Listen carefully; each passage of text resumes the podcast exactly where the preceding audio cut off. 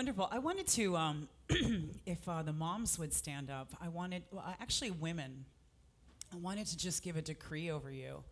Um, something that when, when Jody and um, the team was singing, uh, the thousand generations, when that's actually being said, it's Exodus 20. And it's a blessing that's given over those that God is giving the uh, Israelites. It's the encounter. Uh, Moses has come down from the mountain and he's given them the Ten Commandments. And what is happening is God is beginning a covenant relationship with the people of God if they obey him. And so he's saying that if you obey me, if you obey me and you live righteously, you live fully, wholeheartedly to me, I will remember you to a thousand generations. That's what he's saying. And so James, James 5:16 says the fervent prayers of the righteous. And whenever you see the, the man, you, it's woman too. And so the fervent prayers of the righteous availeth much. So I want to pray over you. I want to just, if you would put your hands out, I want to just release over you. Because uh, a lot of our issues are identity, and a lot of our issues our struggles with um, how we perceive ourselves, how we think God sees us, and how we think the world around us is interacting with us as well. And so I just want to decree over you because there's many of you I really f- strongly felt when I came in today that need a reframe. you need a reframe. Your perspective of yourself has been harsh. Your perspective of yourself has been influenced or distorted.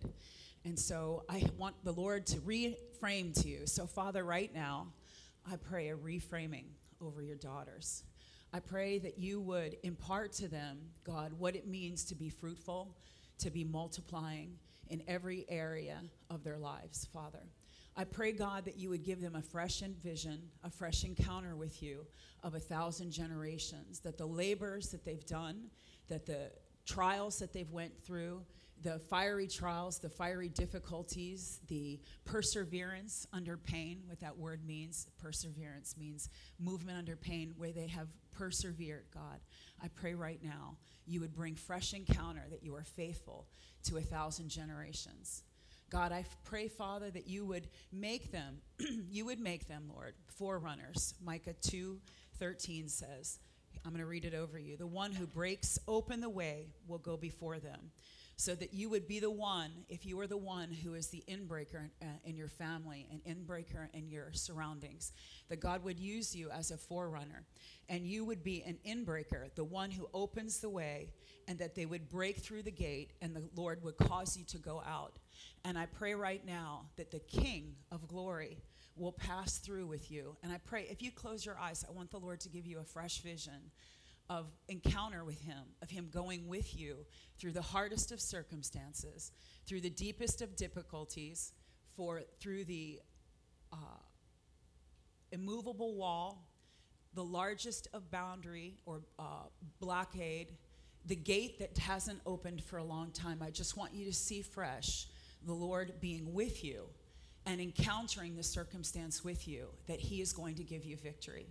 So I also pray now, Father that you would, with your daughters, you would, you would cause them to be the one that a solution comes through for them. Father, in their health, in their family, spiritually, financially, and even maritally, God, that you would be the solution, you would cause them to become the solution makers.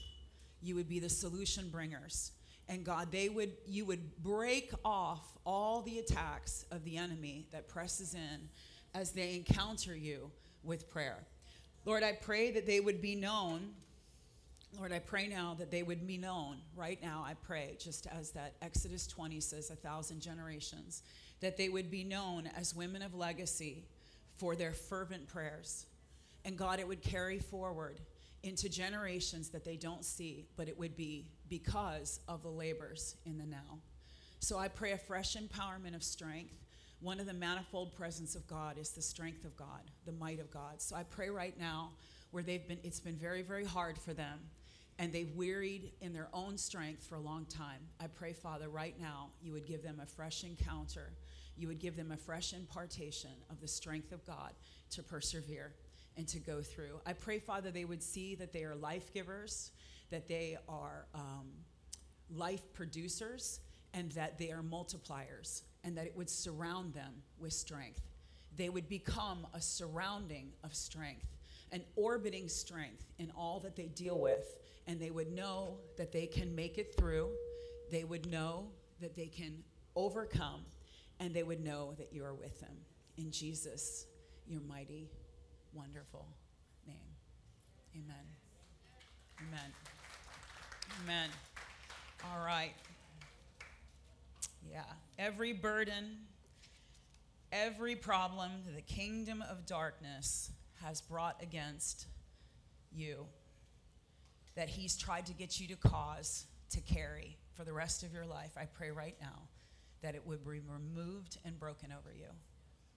Every single burden and problem that the kingdom of darkness has brought against you and tried to defeat you and sell you a lie that there will never be a solution and that it will not change. I right now I break that off of you in the name of Jesus. The mighty, powerful, wonderful, all authority encompassing name of Jesus. You are so much more than you think you are. You are so much more. You are plenty. You are enough. And God, in His infiniteness, had to give you several different names to even describe you because of how wonderful you are. Yeah, that's true. it's a hard, hard road sometimes being a woman, right? Is anybody remembers, you know, the uh, the commercial that um, I can bring home the bacon? It's old school. I can bring home the bacon, fry it up in a pan. Who remembers it? And never, never let you. I'm off key forget I'm not a man because what? I'm a woman. With a little squirt of cologne. I think it's like Enjoli or something. She gives herself a spray after she whips it up in the pan, coming home in her clothes and everything. So we wear a lot of hats, and I wanted to encourage you today about how uh, I wanted to give you just a refresher of your identity. Sometimes we uh, need a reframe and I love reframes because I love being able to reframe the way that I've been perceiving myself in the frame that God really has seen it from all along. So, the first thing I'll start with you on, you can put the first slide up. I thought that that was so good. I really love to do decrees. Did you know that God is always speaking over you? Did you know that his anointing is not just uh, a decree of words, it's actually a touch? You know, we're, w- women are very, uh, very strongly, uh, very powerful nurturers. And God is actually a nurturer. Did you know that? He has a, a, maternal side to him. What we have in ourselves was actually taken from the Lord. Uh, many of the aspects of a woman are taken from, from, uh, at, from man. He was man, and he was all encompassing of who God made him to be.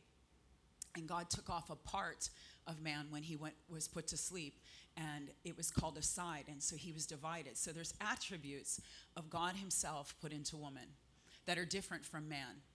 I think that's so beautiful.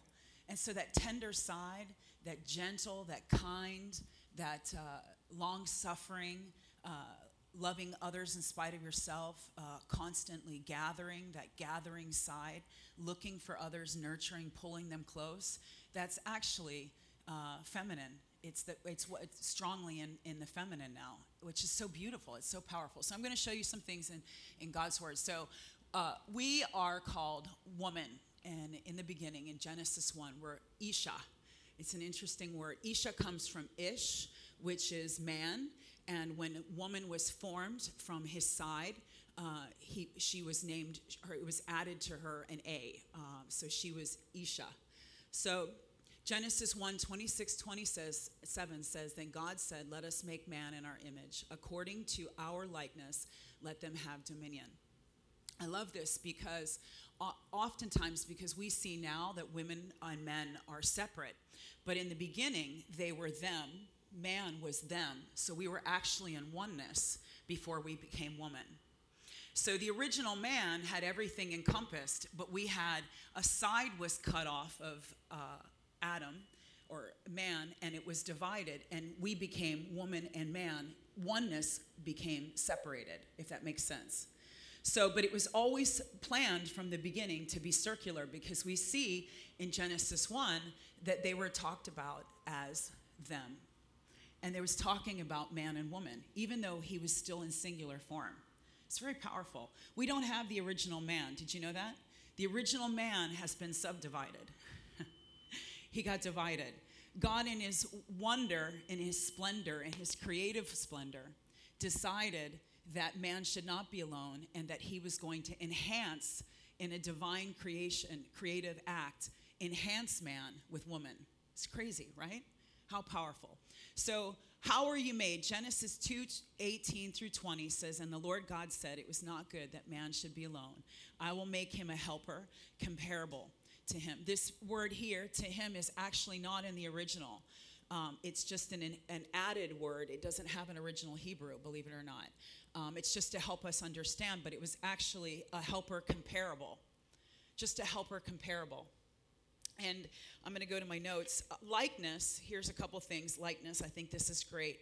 Uh, in the slide before, man was made in our image. So there was a multiplicity uh, in, in man being created. And it's liken, that word liken, likeness, is the same word in Ezekiel 1, where the uh, likeness of God and the four creatures, where you see a likeness of several different creatures for those that are kind of into the Ezekiel and the prophets uh, lion, eagle, man, and a ox. So that was likeness. So there was a multiplicity of God then, not, not, um, not in like they weren't all one, they're still one. They were always one, but there was a multifaceted side of God. He even has it now. And so man was created in his image with the same, which I think is again very powerful. So he made woman, he built her into a woman. He built her into a woman.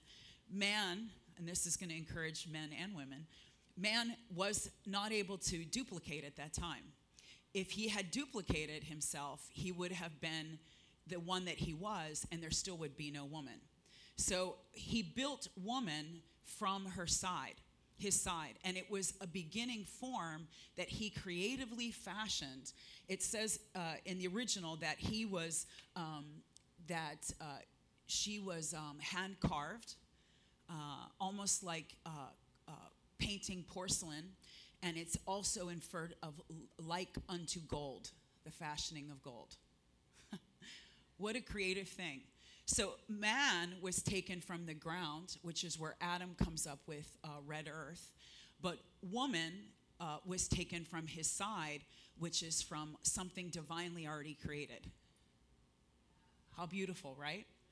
So woman is the last creation, the final creation, and it's the highest form of creation because she was pulled and it was an add on, if that makes sense. Does that make sense? So, highest form. So, man was alone. He was naming right before this, in the verse before, he's naming all of the animals. He's still called man, he's not called Adam yet. And God says, It's not good that he should be alone, and uh, I will make him a helper comparable. After that verse, he, God starts to call him Adam. Interesting, huh? He hasn't put him to sleep yet, but he's already renamed him because he's getting ready to do something that Adam doesn't even know that he's about to do, or man doesn't know he's about to do. So the word helper, comparable, I love these things. Oh, oh I want to tell you this too. So the first act of divine healing, okay, we'll get into it. Okay, the side uh, the side, uh, the rib is actually not, that's the only time rib is used, but it's the same word in all other areas of scripture, and it's side with flesh involved. So an actual side was taken off, and it's this, uh, there's a couple different forms that, uh, that side is used in. One is obviously body, another is building, like uh, planks or timber, and sides of building and it's showed in, uh, in, in a part of scripture to demonstrate the parts of the tabernacle the sides. So man had many sides and we don't know how many but one was taken off this aside and it was given and it's also to describe the, uh, the tabernacle. And it's also believed that it, the tabernacle in that description which is very deep that it's a representative of the uh, ruling and reigning saints. How crazy, right? So a side could be so flourishing or blooming or blossoming with such meaning. So it was showed. So um, in, in Exodus 25 12, it says a whole side of the altar, and, and it's a living side. It's also debated whether Adam, when he was breathed into, uh, breath was given to him, that he had multiple breaths of life. But they, it's also argued that uh, woman was breathed in by God. But when when she went, so I'm gonna, I'll tell you what helper. This is well, I'll go into just helper for a minute, and then we'll get into that. I just want to give you this little bit. So, helper, comparable, and the word is Ezer Kenegdo, uh, and the word means suitable. Another word. It's okay. That's an easy one. But when you study it out, it also suitable means courageous, vigorous, effective, and vivid. courageous, vigorous, effective, and vivid. So oftentimes we think of as a helper as someone that picks up clothes or does dishes, or maybe is the person kind of working and giving a little aid to the stuff that you need help on, and it is.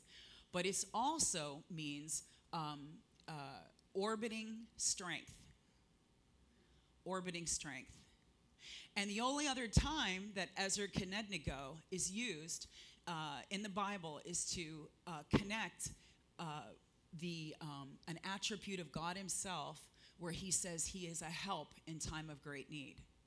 And it's with Jehoshaphat when all of the armies, the five kings, have come to, uh, to um, wage war on Jehoshaphat and he's freaking out and he begin they begin to fast and pray and, and god says i will be a help to you I will be a help of strength to you. And that is Ezer Kenegdo. Powerful, huh? So we were created to enhance whatever we come into. And it's before she even had a child. Woman didn't even have a child at this time. So if you feel like, well, I haven't had any kids, or, you know, I, I, I'm not going to, it's not my calling, I'm going to do other things your design as woman was to enhance in any atmosphere that you're in to cause courage to be vigorous effective and vivid isn't that powerful? So that was your first identity as woman. Your first identity as woman. And you were told with adam you were or you adam wasn't separated. You weren't separated yet. You were still in oneness of man. And but you were told by God that th- in, the, in the context of them that you were to be fruitful and multiply. So that means before you had a child, you were to be fruitful and multiply. And the other part of it is that you were to have dominion, which is a ruling authority, like Adam was given over the birds of the air, the, uh, uh, the animals, I think, of the field, uh, of the sea, and every living thing that I think crawls on the earth or something. Those four parts. You were to have dominion with him. And you were to rule and reign with him, with man, because they were still one. You were still one. You were to rule and reign. Powerful, huh?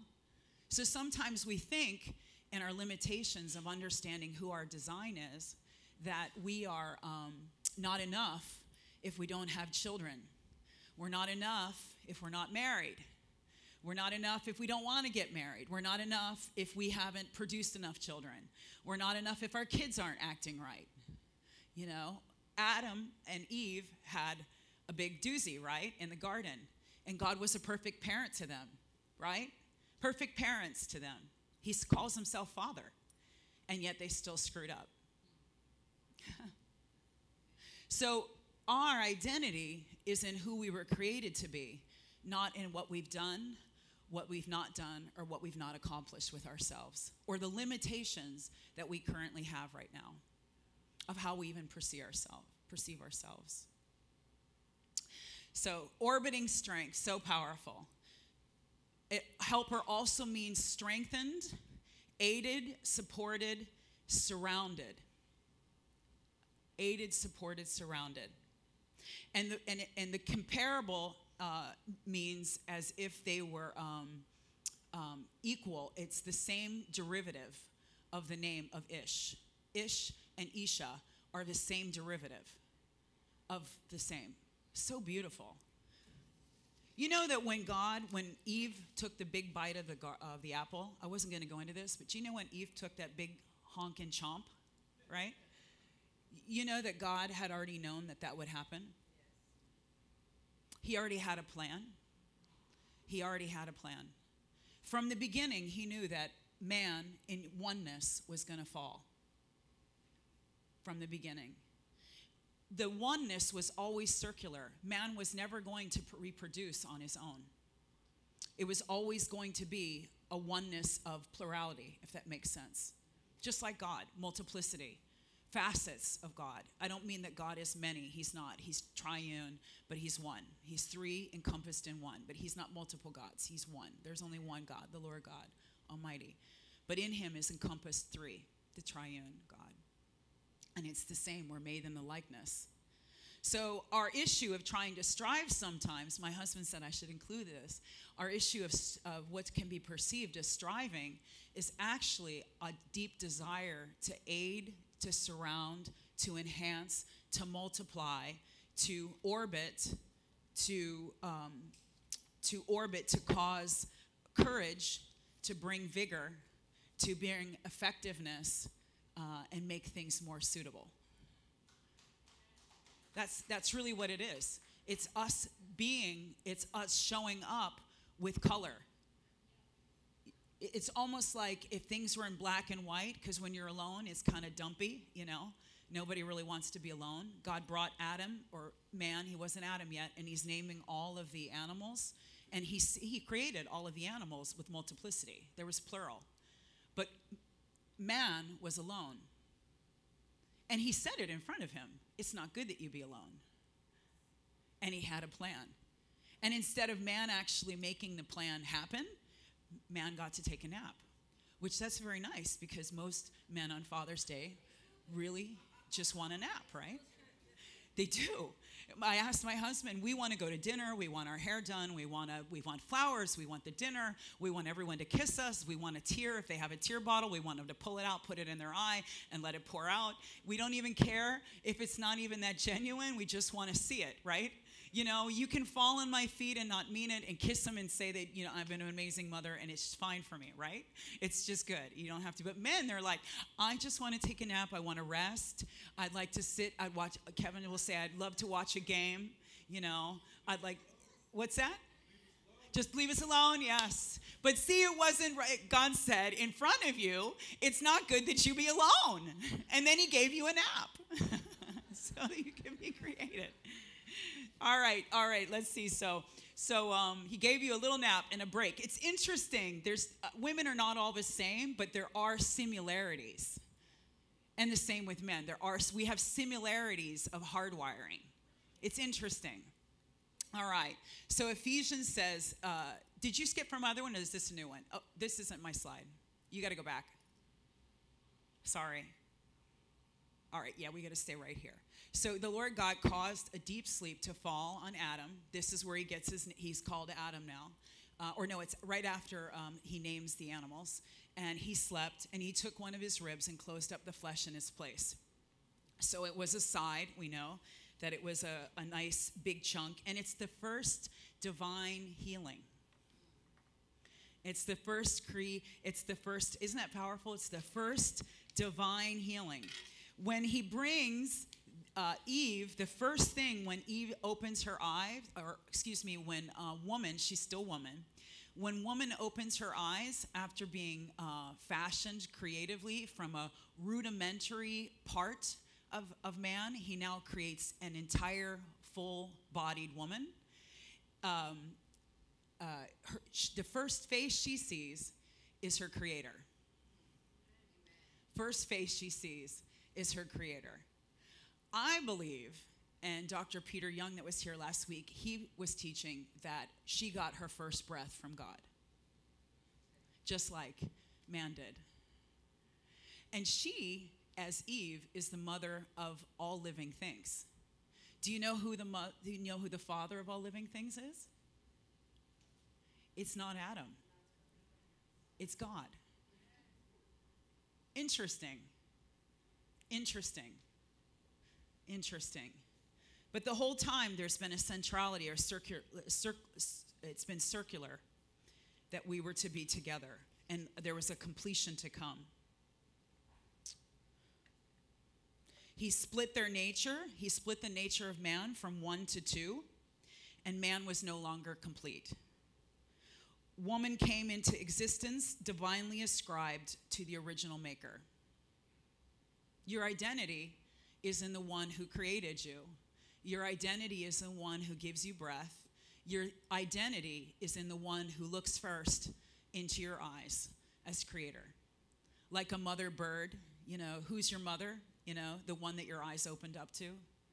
I used to have a cat. It was crying outside my window. The mother had abandoned them. They were like less than two weeks old. The eyes were shut and they were crying. Kevin said, "Oh, just leave them alone. They're just going to be, you know, they'll just mother will come from." And I was like, "They're going to die. They're going to die." And so we brought them in, and you had to do all these crazy things to get them to go to the bathroom. They can't pee pee by themselves and stuff. You have to put them under water, and their mother licks them, and so you have to give them a little washy so that they go pee pee and stuff. But the first, uh, when they open their eyes, the first person that they see is their bonding, uh, their one they're bonded to. And so Kevin had this cat that he succumbed to mothering and his maternal side. And, uh, and, and the cat opened his, uh, opened his eyes with, with Kevin, and it always, he always thought that Kevin was his mother. So the first person that you opened your eyes to when you were a woman, before you were Eve, was your heavenly father, your creator. Adam was the first person to commune with, with the Lord. Elohim, right? But do you know who was the first person to be led? Eve. Or excuse me, woman. She doesn't get her name yet, Eve. She's woman until after the fall. That's when God starts splitting. He splits things more, if that makes sense. So, woman um, is w- led by the Lord to Adam. So powerful. So, the first leading uh, it, the first one led by God is woman. And the first one to commune with God is Adam, is man. Interesting. First divine healing was uh, man getting his side fixed. Divine healing and creative miracle. And creative miracle. So God had a big deal with our creation, didn't he? And being a helper it's not it's not it's not it's not a lower status. It's actually an elevated and god has purpose through his design and his creation for us. So it uh, with the um, separation of woman it was not the mere act of separation as we're told. The lord god built her into a woman. Interesting huh? She was fashioned into a full woman by God as a creative miracle. So cool. It's so I find it so powerful that God has creative process and His purpose. It's actually inferred. It's an inference of um, of Jesus being got, begotten, the only begotten Son, and that God was his, uh, his father, and He had the lineage of His mother, and so she's taken from she's taken so that she's not from the ground. There's this crazy story uh, if you study it out, I don't fully understand it, but there's a, a crazy story that he's from the ground, but she's from a side. So she's begotten from a side, and and uh, and Jesus was begotten. It's like a type, you know. It, I'm not saying that she's a deity. I'm not saying that. I'm, you know, I'm not. But there's a type and shadow with all of these different stories to give us influence and impact and transformation into our lives and our perceptions of ourselves. So so he built her. And he led her to him. He led her. He, he didn't have to work for it. God actually had prepared her. So, guys, you can really trust that God is going to fashion her into the full bodied woman she needs to be. If you trust God and you allow and you continue to encourage her to have FaceTime with the Father, and she continues to get her breath and her identity and her eyesight is fixed on Him, she becomes what she's to become you don't have to do it for, for her. It's not, uh, it's not a burden for you. You don't have to carry that heavy weight. You can take and rest, which is what's beautiful. You were created. Did you know man was created on the last day, or uh, he was created last? So God did all of His creation before He created man. The beginning, number one. You didn't have to do it. You could rest. You were just uh, like an exclamation point on all that he had done. You weren't supposed to carry the workload. You were only supposed to steward and have dominionship over it. And man's job was to guide, guard, and govern. But you weren't to work. And when you were in the garden, you actually weren't actually laboring. Did you know that? The fruit came from the trees, it was there. They didn't have to sweat. The sweat came in the curse. Adam was created out, uh, man was created outside of the garden, and woman was created in the garden. Interesting. Hand carved. Hand carved. All right. Do you love this about yourself? I love this about myself. I love learning what God really thinks about me. Did you know that He says He loves you, but did you know that He actually really, really, really, really likes you too? Did you know that He created you very uniquely and He likes unique things? If He wanted you to be like every other woman, He would have made you a robot like every other woman. You were taken from the side to not lord over or to not govern, but you weren't to be beneath either. You were actually to be a complement. It's a powerful thing, isn't it? You don't have to, you don't have to, you don't have to strive. The fall said that there would be enmity between you and man, but you don't have to compete. You don't have to strive. You're not them. You can be you. You have purpose. You have purpose to rule and reign with man. You do. You, you're needed. Your voice is needed. You have elements of God, the Father, in the maternal side, or the, uh, the, the, it is the maternal side. He's, he identifies as, as male. He is, he's personified as, as he. But there's elements of the he that are not in man, they're in woman. And the together, the nurturing, the tender, those tender things, you need both of it and we need to bring it. It's our design. We were to be fruitful and multiply, and it wasn't just the bearing of our children. It isn't. It's to bear fruit. It's to bear fruit in many different fields. There's four different areas that are actually listed when you study it out where we bear fruit and where we multiply. And it was for both of us. So powerful. So powerful. All right, let me go a little further. How much time do I have? Okay, I've got to hurry to hurry. All righty. Hand carved, fashioned. There you go, your first outfit, fashioned as of gold. I found a verse in the Bible that talked about being fashioned, and I was like, there it is. There it is. She was final creation. She was take, he was taken from the ground. She was created in the garden uh, taken from the side. She wasn't called Eve until after the fall. It's actually an affirming. Did you know that? Adam is actually, when she's called Eve, uh, life giver, Adam is actually prophesying to her because she's ever, never actually bore a child yet. Cain was not born yet. He prophesies that she will be the life giver.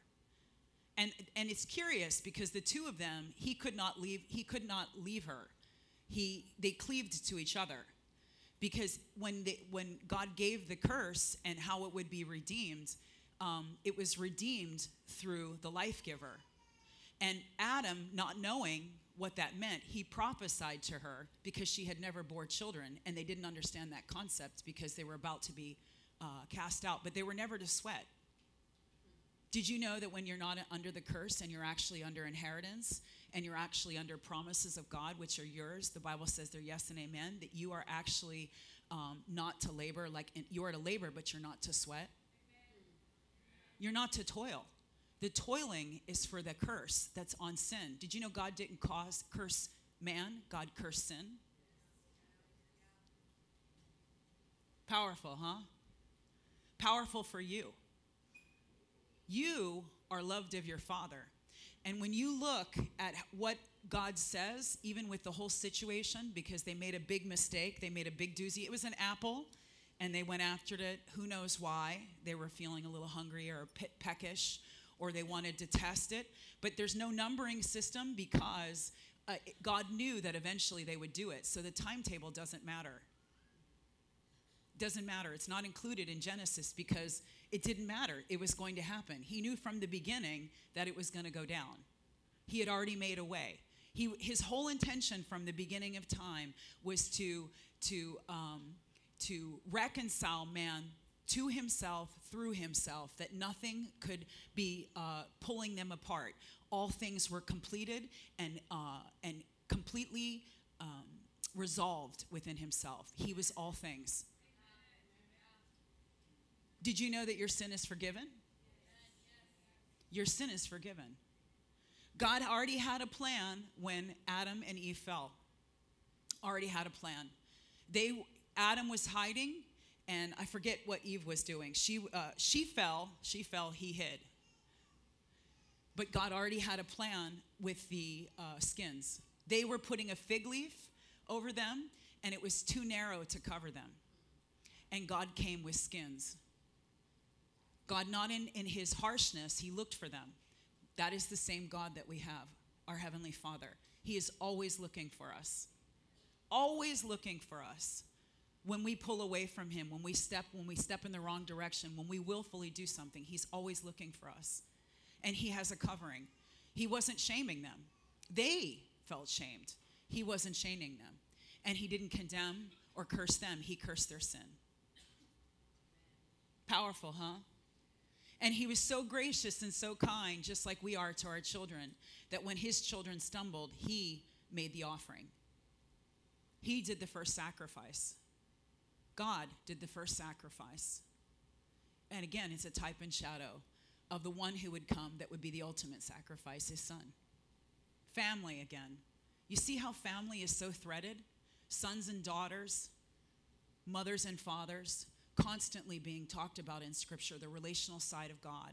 He talks about himself, how they're in perfect harmony Father, Son, and Holy Spirit. So powerful. Creator. Love it. All right, let's see where we're going to go to. Complete. Did you know that you're complete? Did you know you were made exactly the way you were supposed to be made? Did you know you could never do it all by yourself, but if you actually tap the strength of God and you access heaven, your heavenly Father, you actually can? Did you know that you actually don't even have to have strength? You can crawl over the highest mountain, uh, reduce the, uh, the deepest valley, be lifted up like we sing in the song, o, o mountain, be made low, O valley, be lifted up. You have the strength of God the creative God who has the best answers. When Adam and Eve sinned, he had the garment. God has the best answers to restore, to fix, to do whatever is going on in your life and resolve it. God has that. He has the solution. Even if you're asleep, even if you don't know what's to come next, you feel alone. God knows exactly how to resolve it. You could actually take a nap like Jesus in the boat on the, telling them that he's going to the other side and he goes down below and takes a nap and they think they're just going like gilligan's island if you remember the boat on a three-day tour and they're all excited like they're in, in uh, on a cruise ship going somewhere and it's really going about to go down and something shipwrecked. It's the same for you. You may feel like you shipwreck your life. God is able to redeem it.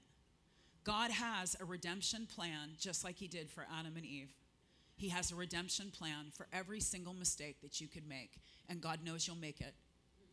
He knows what you're going to do. He, did you know that He knows all 100 things wrong with you that need to be fixed? That you freak out because you know your weaknesses, and there's the stuff that we cry over. I mean, if you're a girl, you cry over. You cry over the four, five, six, seven things that just crush you. Did you know that God actually knows all the things that are a hot mess? And He actually is the one who's going to fix it. He knows how to fix the kids. He knows how to get them into adulthood. He knows how to reach them. He knows how to talk to Adam. He knows how to find the child that's hiding. He knows how to pick the daughter up that's fallen. He knows how to restore the relationship. He's perfect father.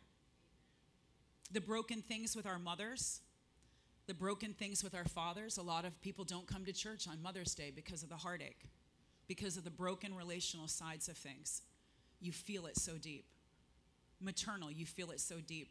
God describes himself in a, uh, and I'm gonna, I'll click it through. Um, so let's go a little further. He describes himself in a couple different ways. Uh, daughter, here's another part of who we are as daughter. We are sons and daughters, but I'll just focus a touch and then we'll go into son. In Mark 5, it says, He said to her daughter, Your faith has healed you. Go in peace and be free from your suffering. And, and this here is she's making covenant with God. And when she says, You're, you're God, you can heal me, and she's running uh, to be healed, she's touching him, he makes covenant with her by her making covenant with him. And he becomes God and she becomes daughter. Covenant God. Second Corinthians, this is, uh, this is the only time where Jesus in all of the New Testament calls a woman daughter. I'm going to pray for that in a little bit. And this is where, uh, th- with the issue of blood. Um, oftentimes we think that things in our life, in our generation, in our stuff, our bloodlines, have really busted us up and destroyed our families. And I really believe that God wants to heal that today. I believe that the anointing wants to touch people and put people free. I believe that God can show up in a situation, even if we're asleep, and He can fix it. His supernatural power, you're not like the Buddhists who have to fix themselves. You are God's kid, and He can fix you. He can fix you.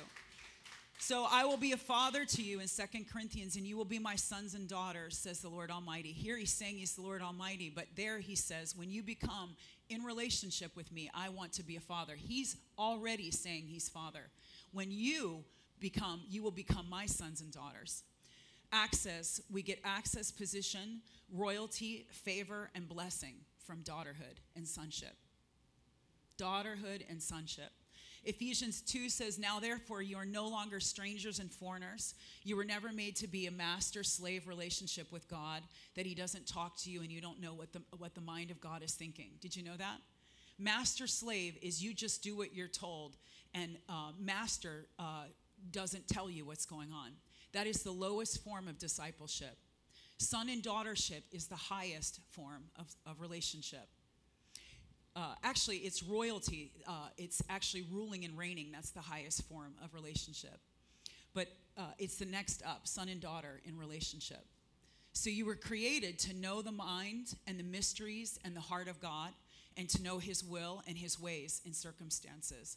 It has been made known to you, scripture says. You're not supposed to be master slave.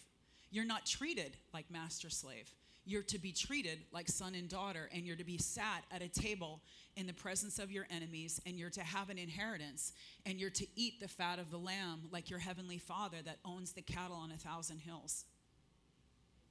You are supposed to be that. That's who you are as a daughter and a son.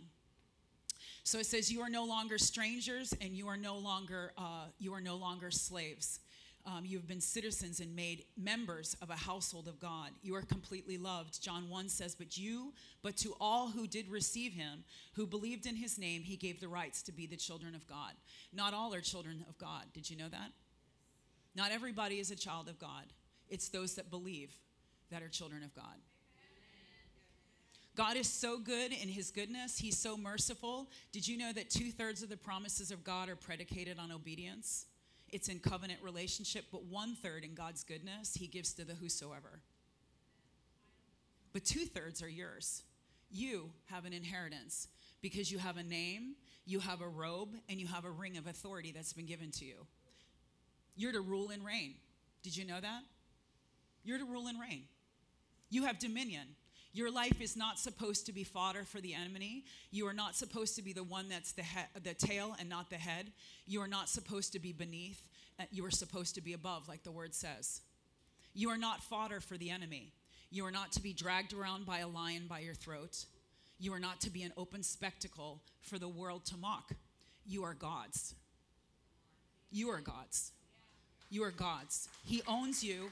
He bought you with a price and He has purpose for you. And you are not to be openly displayed in, in shame and humiliation. He deals with His people privately. The only time that He deals with you on the outside is when He can't lead you uh, by the inside. There's a verse that says, I would to guide you with my eye, but you would not. So I put a bit in your mouth and I pulled you. Fathers and mothers have discipline over the house of God, over the sons and the daughters in the house of God. They're to discipline. Heavenly Father is to discipline us as well, but his desire is to take care of our business with us privately, heart to heart, face to face. It's not shame. You were never to be shamed. You were never to be condemned. You were never, uh, condemnation, shame, and guilt was never your, your birthright. You, there is none for you. There is therefore no condemnation for those that are in Christ Jesus. None. You have sonship and daughtership. You have sonship and daughtership. All right, next one. God who is maternal. This is the maternal side. Deuteronomy 32 says, like an eagle that stirs up a nest. I wanted to show this to you. So just see an eagle hovering over his eaglets that flutters over its young, spreading out its wings, catching them, bearing them on its pinions. The Lord alone guides him. And no foreign God was with him. Deuteronomy 32 says, You ignored the rock who gave you birth. This is God talking about himself. You forgot the God who gave birth to you. God doesn't have the side that's in us? He does. He displays himself. God is not woman. He's not saying he's a he's a woman. He says he's man. He's he he declares himself to be mas, uh, he. But he has the attributes that are in us were taken from man in the original and they're not with man anymore. They're with woman. Curious. Isaiah 49 says, Can a woman forget her nursing child that she should have no compassion on the son of her womb? Even these may forget, yet I will not forget you. He's talking about himself, the compassion of God. So beautiful. Hosea 13 says, he did, uh, I, Like a bear robbed of her cubs, I will attack them and tear them asunder. Isaiah 66 says, As a mother confronts her child, so will I confront comfort, as a mother comforts her child, so will I comfort you, and I will be comforted over Jerusalem. So, see, he's again comparing himself to the tender side. God's heart is very tender towards you. The Bible says, I think it's in Isaiah, that a bruised reed he will not break, and a smoking flax he will not quench. That's like the last little bit of ember that's about to go out in a fire that's struggling. That's the tenderness of God. That's you. Shazam, Technicolor, vivid, strong, courageous. That's you. So good. Brave. Brave. Nourishing was another one. Nourishing. Another descriptive adjective associated with that. Nourishing. We need more nourishing. We need more nourishing we have a position, full access to all of his authority and his inheritance. All right, next one. I think I'm very close. So, our job as the house of God is to become spiritual sons and daughters of his heavenly Father and to transform ourselves into spiritual mothers and fathers to others, to those around us within the house of God. We're not to see ourselves as alone, we're to see ourselves as a body. Jesus is the head, but the body is the one who makes the head, uh, uh, everything move for what the thoughts are of the head. The head can't make anything happen. It has to have hands, it has to have feet. And we are a one body, it says, fashioned together for purpose. So in our fashioning, it says here, Matthew, or 1 Corinthians 11, follow me as I follow Christ. And I say truly to you, unless you turn and become like children, here's again the family side of the house of God, become like children, you will never enter the kingdom of heaven. When Jesus talks about the kingdom of God is at hand, meaning it's reaching for you, it's right in front of you, but if you don't take it, you won't have access to it. And it's as a child, in a family, as a son, as a daughter. Romans 9 says that it's not the children of the flesh who are the children of God, but the children of the promise who are as regarded as descendants. Like I was saying, we have inheritance. We're not children of the flesh, we're children of promise. Two thirds of the promises are ours, are the house of God. One third is for the whosoever, and God's compassion for the unbeliever or the pre believer or the ones that don't know Him. Isaiah 43 says, I will say to the north, Give them up. This is God's pursuit of you. Do not hold them back. Bring my sons from afar and my daughters from the end of the sea, of the earth. 1 Corinthians says, I will be a father to you, and you will be my sons and daughters, says the Lord Almighty. So powerful. So that he might redeem those who were under the law, that you might receive the adoption as sons and daughters. Because you are a son, God has sent forth the Spirit of his Son into our hearts, crying, Abba, Father. That's where we get our fatherhood. No longer slaves, but sons, and if sons, then heirs through Christ. It's powerful, isn't it? So powerful. How do we become fathers and mothers? Maturity.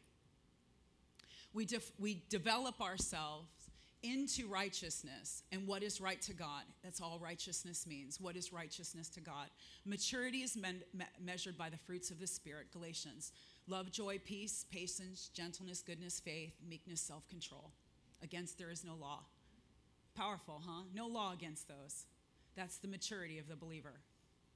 That is what matures us into mothers and fathers that can emulate Christ, like it says in 1 Corinthians I follow Christ, follow me.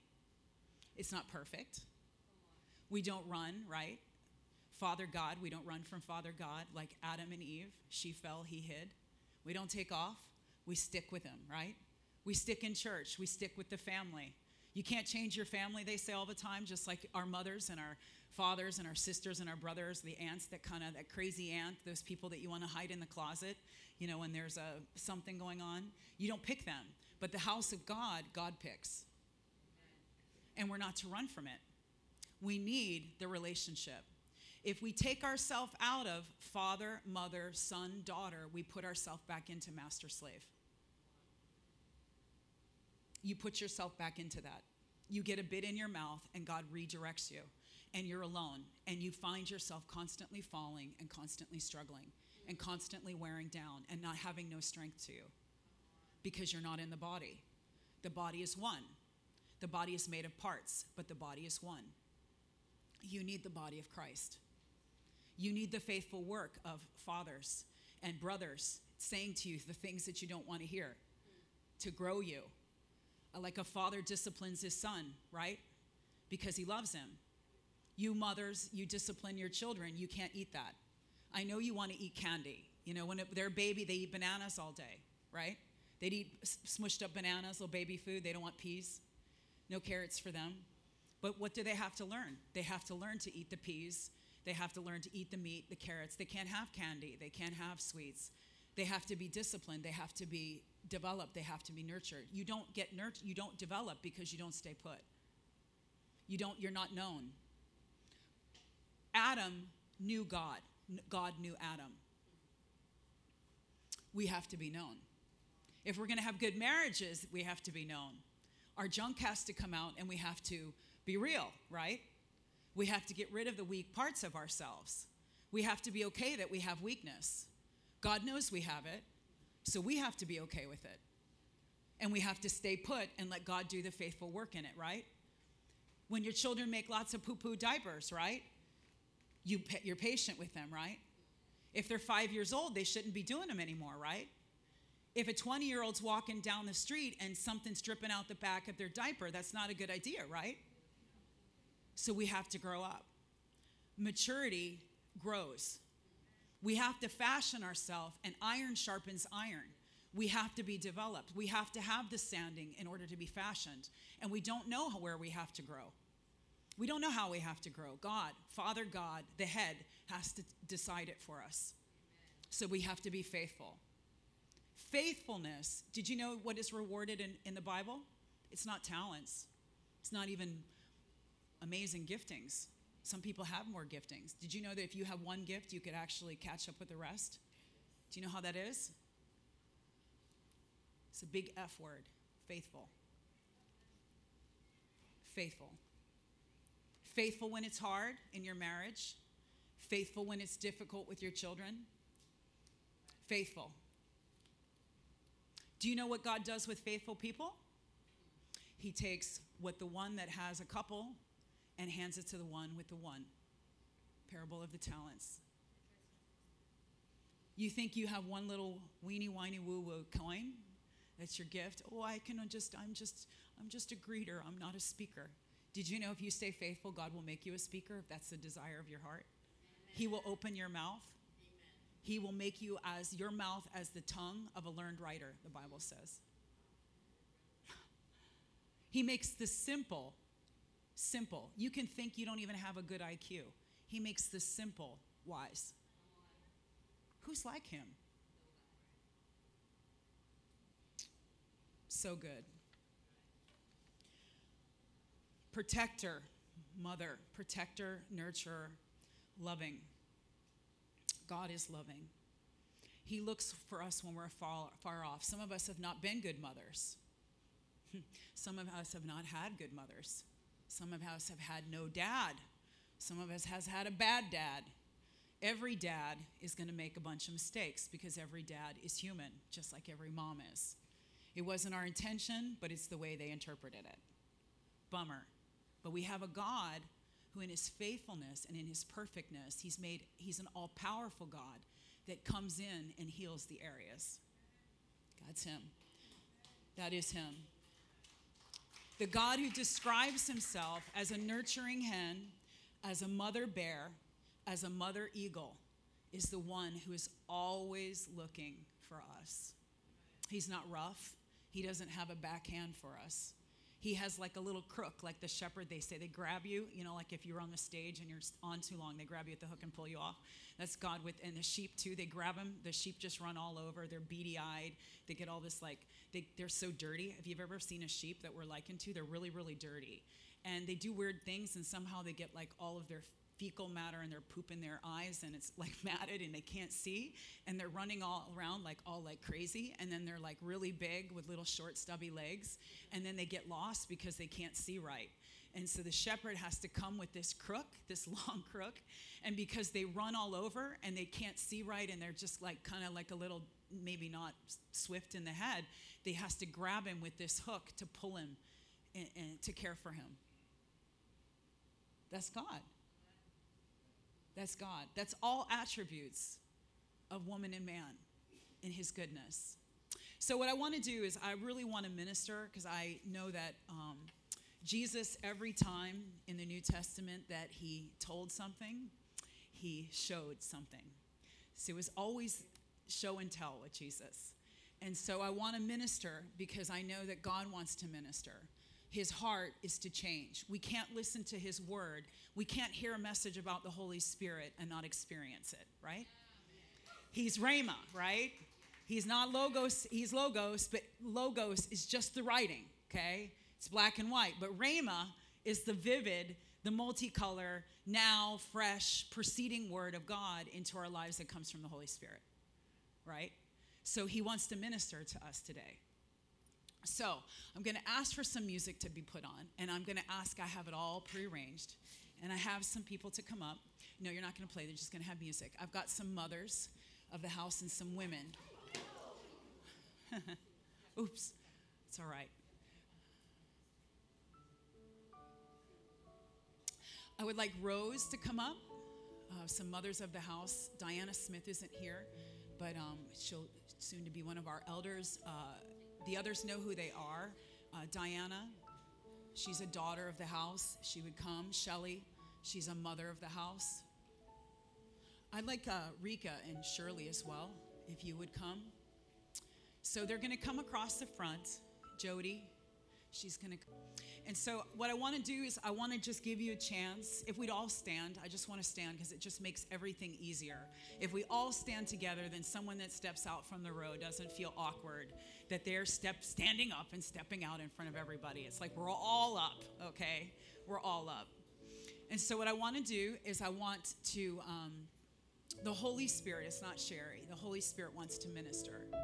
And so while I was teaching and while I was talking, the Holy Spirit was moving and He was saying things. He was reminding you of losses in your life, losses that have marred or torn or distorted your identity. Circumstances, relationships, situations that went the bad way you're like maybe Adam and Eve and you just went into a terrible circumstance. And it couldn't have been, red- the only way was for redemption was to be out of the garden. but God wants to redeem that. And the way He wants to redeem that is He wants to minister to the heart. You may not be able to fix what happened, but you can certainly heal what the enemy tore and sliced and left scar tissue that can be read like braille over your heart from the situation. You were never meant to be ravaged. So there's situations with mothers that it's wounded you in your femininity. As a man, you've had a mother that has wounded you and you still feel the pain. If you would still leave the music, that would be great. Um, as a man, you still feel a wound from what was done to you. Your mother wasn't nurturing, she was harsh, it was never good enough, it was never accepting, and you still feel it. So, what I've done is I've brought some mothers up that are going to minister the gentle heart of God to take that wound away. The Bible says it's a healing balm that He gives. And one of the ways that the anointing is felt is through touch. It's not just spoken. The anointing is not just spoken, and it's not just a feeling in a room. And the anointing to heal is here because God is holistic. He heals physical bodies and He heals hearts. He's holistic, mind, body, and spirit. He wants to put us back together. He came to give us freedom. Isaiah 61 says, The captives go free, the prisoners that were shackled get let go, okay? And then the second half is abundance that comes from those that have been set free. So God wants to set people free today. So if I'm going to ask you to come up, you can start making your way up now if you've been wounded by a mother, wounded by a father if there's been abuse that tore at you and ravaged your heart and that you still walk with a limp, I want you to come and let healing come to you. It's not the person praying for you that's going to make something happen. It's actually the power of God that has been commissioned on these people to set you free and deliver you from that wound. The anointing, the Bible says, breaks the yoke. It breaks the yoke. So there's areas of your life where there's been losses. Losses of ravaging. And God wants to touch you today and take that burden off your shoulders and set you free. I'm going to pray over you. Holy Spirit, I thank you, Holy Spirit, right now that you are touching your people. I pray right now for a fresh and wonderful encounter with you right now.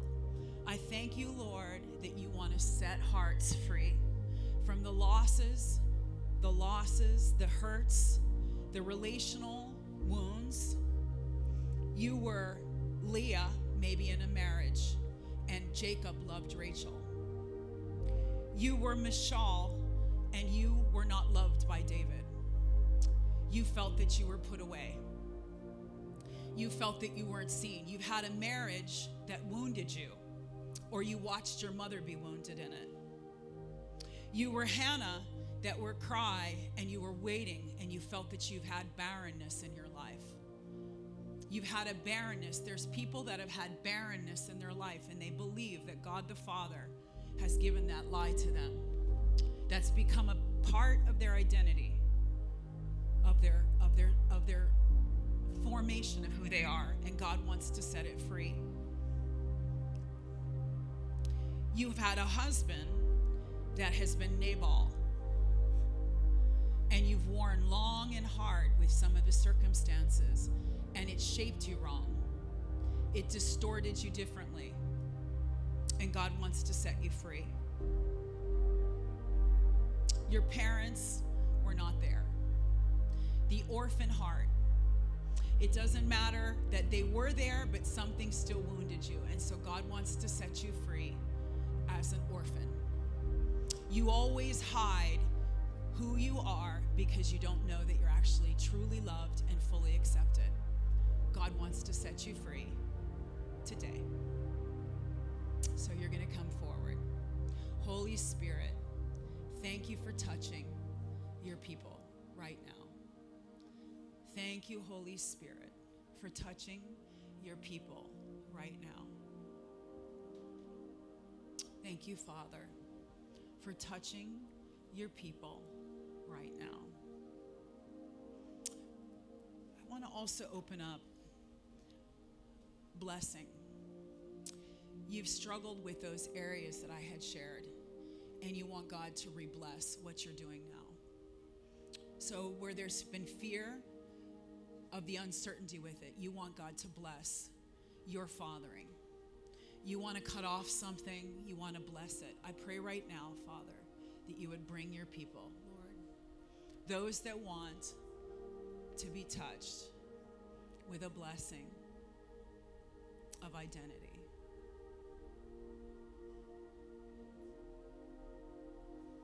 Thank you, Lord. Thank you, Holy Spirit. Thank you, Holy Spirit. Thank you, Holy Spirit. Thank you, Holy Spirit, for reframing your daughters and your sons. Thank you, Holy Spirit, for reframing your daughters and your sons right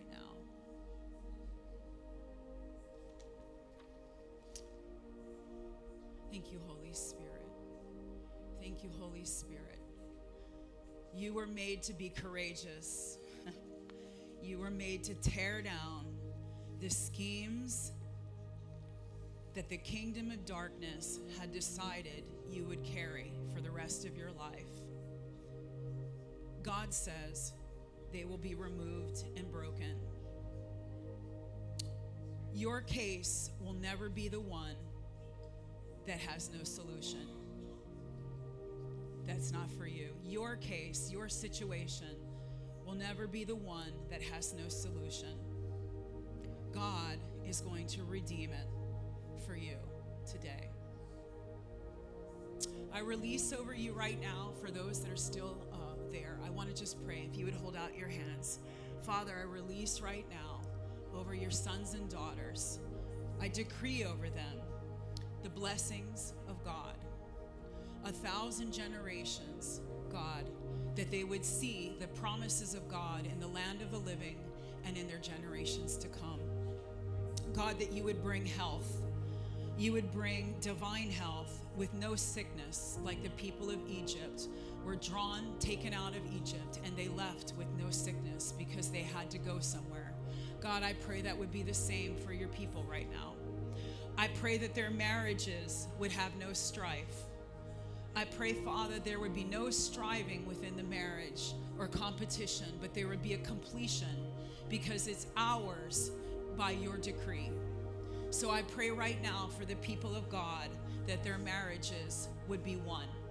Where there has been marriages that have not been whole and they have not understood wholeness and the understanding of design or the ways of each other with their personalities and their differences and their weaknesses and their strength. Father, right now, I pray for a divine impartation that they would know how to have oneness I pray, Father, that you would bring them into a place of rest and a place of joy.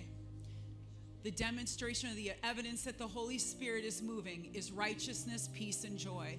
So I pray right now for righteousness, you would reveal what is right to you in the marriages.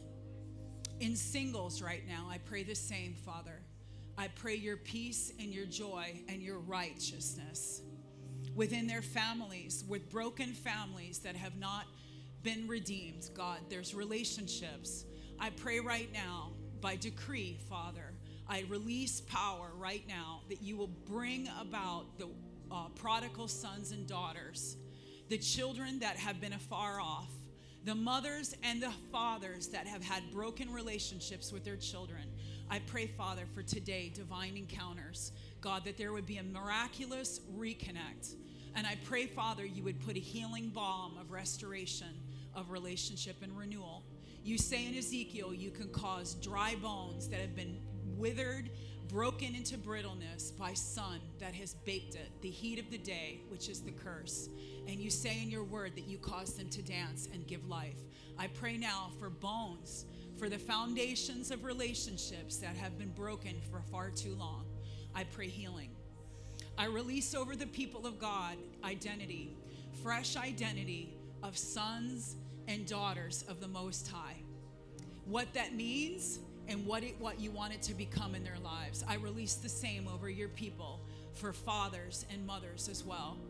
I release your divine blessing, your divine desire, your divine ability to father and mother with your capacity, the strength of God, the wisdom of God, the manifold presence of God to change, to heal, to transform, and to bring life as life givers to their families. I pray that right now. I pray that for the woman as an individual, God, that you would touch her, you would give her understanding, and you would tenderly woo her to your heart, and you would reveal to her all of her design as identity that you said in your word and you promised from the beginning for her. When you saw her, like Jeremiah says, that she was fashioned in, in, in her in the womb, and you knew her before she was born. I pray now that she would know and, she, and the fullness of what you designed her to become would come forth from her life. The evidence of your fullness, the genius, the exclamation point that she was supposed to be. I pray, God, you would give them courage. I pray for courage. I pray for fresh identity. I pray, Father, for vigor, for effectiveness, for the vividness of who she was created to be. That she would become a strength and an aid and a support. And she would surround and know that she is surrounded.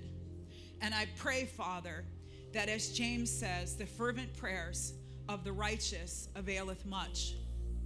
God, that they would be, she would be a legacy known for her fervent prayers. And I pray, Father, that your daughters would see the answers to her prayers in the land of the living, like you promised the righteous.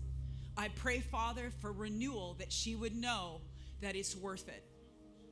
She would know it's worth it to be a mother and she would know it's worth it to labor as hard as she does as a wife, as a woman, in all the multiple hats that she wears. I pray she would be renewed with strength. I also pray for the fathers and the sons in this room. And I pray, God, you would empower the capacity to guide, guard, and govern within their house and to steward it with kindness, with a tender heart, like Christ loving the church. They would love their wives and you would give them the wisdom, the mind of Christ, the manifold wisdom of God that's promised in the word to know how to do it. And they would know that they don't have to do it alone because they were never, ever, man was never created to be alone. So I pray strength to them. I pray for a fresh encounter. I pray for the burdens to go off of your people, God, right now.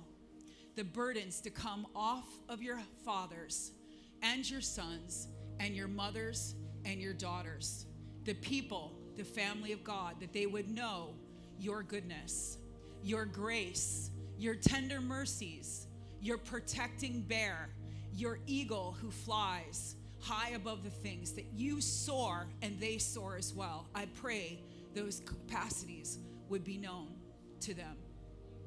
They would walk in renewal, they would come alive with vigor, they would come alive with strength, they would come alive with vitality. I pray, God, right now that the Ruach, the breath of God, would fill their lungs fresh and they would know that they are living and they are made in your likeness. I pray that right now over your people. I pray fresh hope. I pray fresh renewal. I pray transformation. I pray, Father, right now for a vision that they would see the future as bright as it truly is. They are with you. They are enough. They were enough when they were made. They are enough because they have you. They have everything they need. You plus anything, Jesus, equals everything. I pray joy. I pray today would be not a day of, of loss or missing gaps, but a day of joy a glass not half empty, but a glass half full. I pray they would see it. I pray you would fulfill your promises in your people like you say you will, with yes and amen. We thank you for this, Jesus. We thank you for this, Jesus. We thank you for this, Father. Let's just thank him. I know it's awkward. Let's just thank him. Let's just put our hands out. Let's just thank him. We give him worship. Let's just give him worship. God, you're so good. Thank you, Holy Spirit. Thank you, Holy Spirit. Thank you, Holy Spirit. Thank you, Holy Spirit. Thank you, Holy Spirit. Thank you, Holy Spirit. Thank you, Holy Spirit. I re- release the presence. the Holy Spirit changes everything. If the Word of God was enough, Jesus wouldn't have had to come. If Jesus said he had to go, and it was good that he went because you were going to get the Holy Spirit, it was better. You have the Holy Spirit. From the beginning of time, he was planning to bring the Holy Spirit, that he would be the all encompassing answer. God would solve all problems in and through himself. Amen. Amen. Thank you, Lord. Thank you, Lord. All right, so what we're going to do, because I'm a bit of a, used to be on the team, I'm going to ask uh, uh, Jody, if you would, if you're ready. I wanted to do that, this, the blessing song, if we could. I wanted to do the blessing.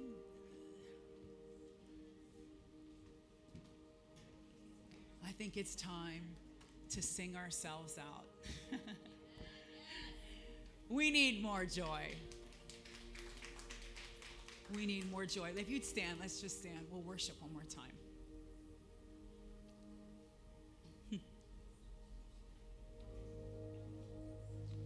I'm to tell you to grab a flower, to not forget your pictures.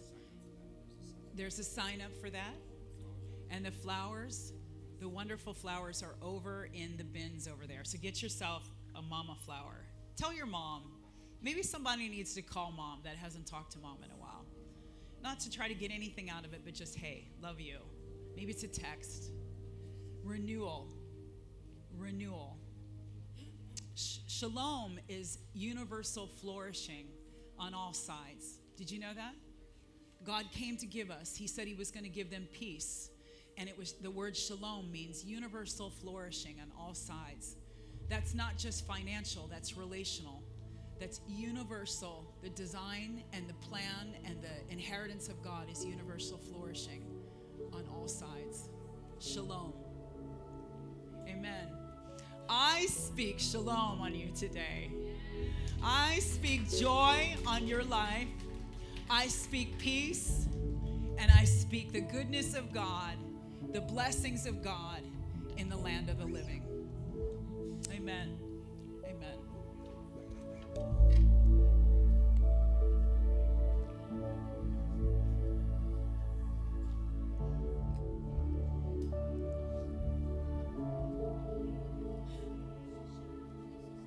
you.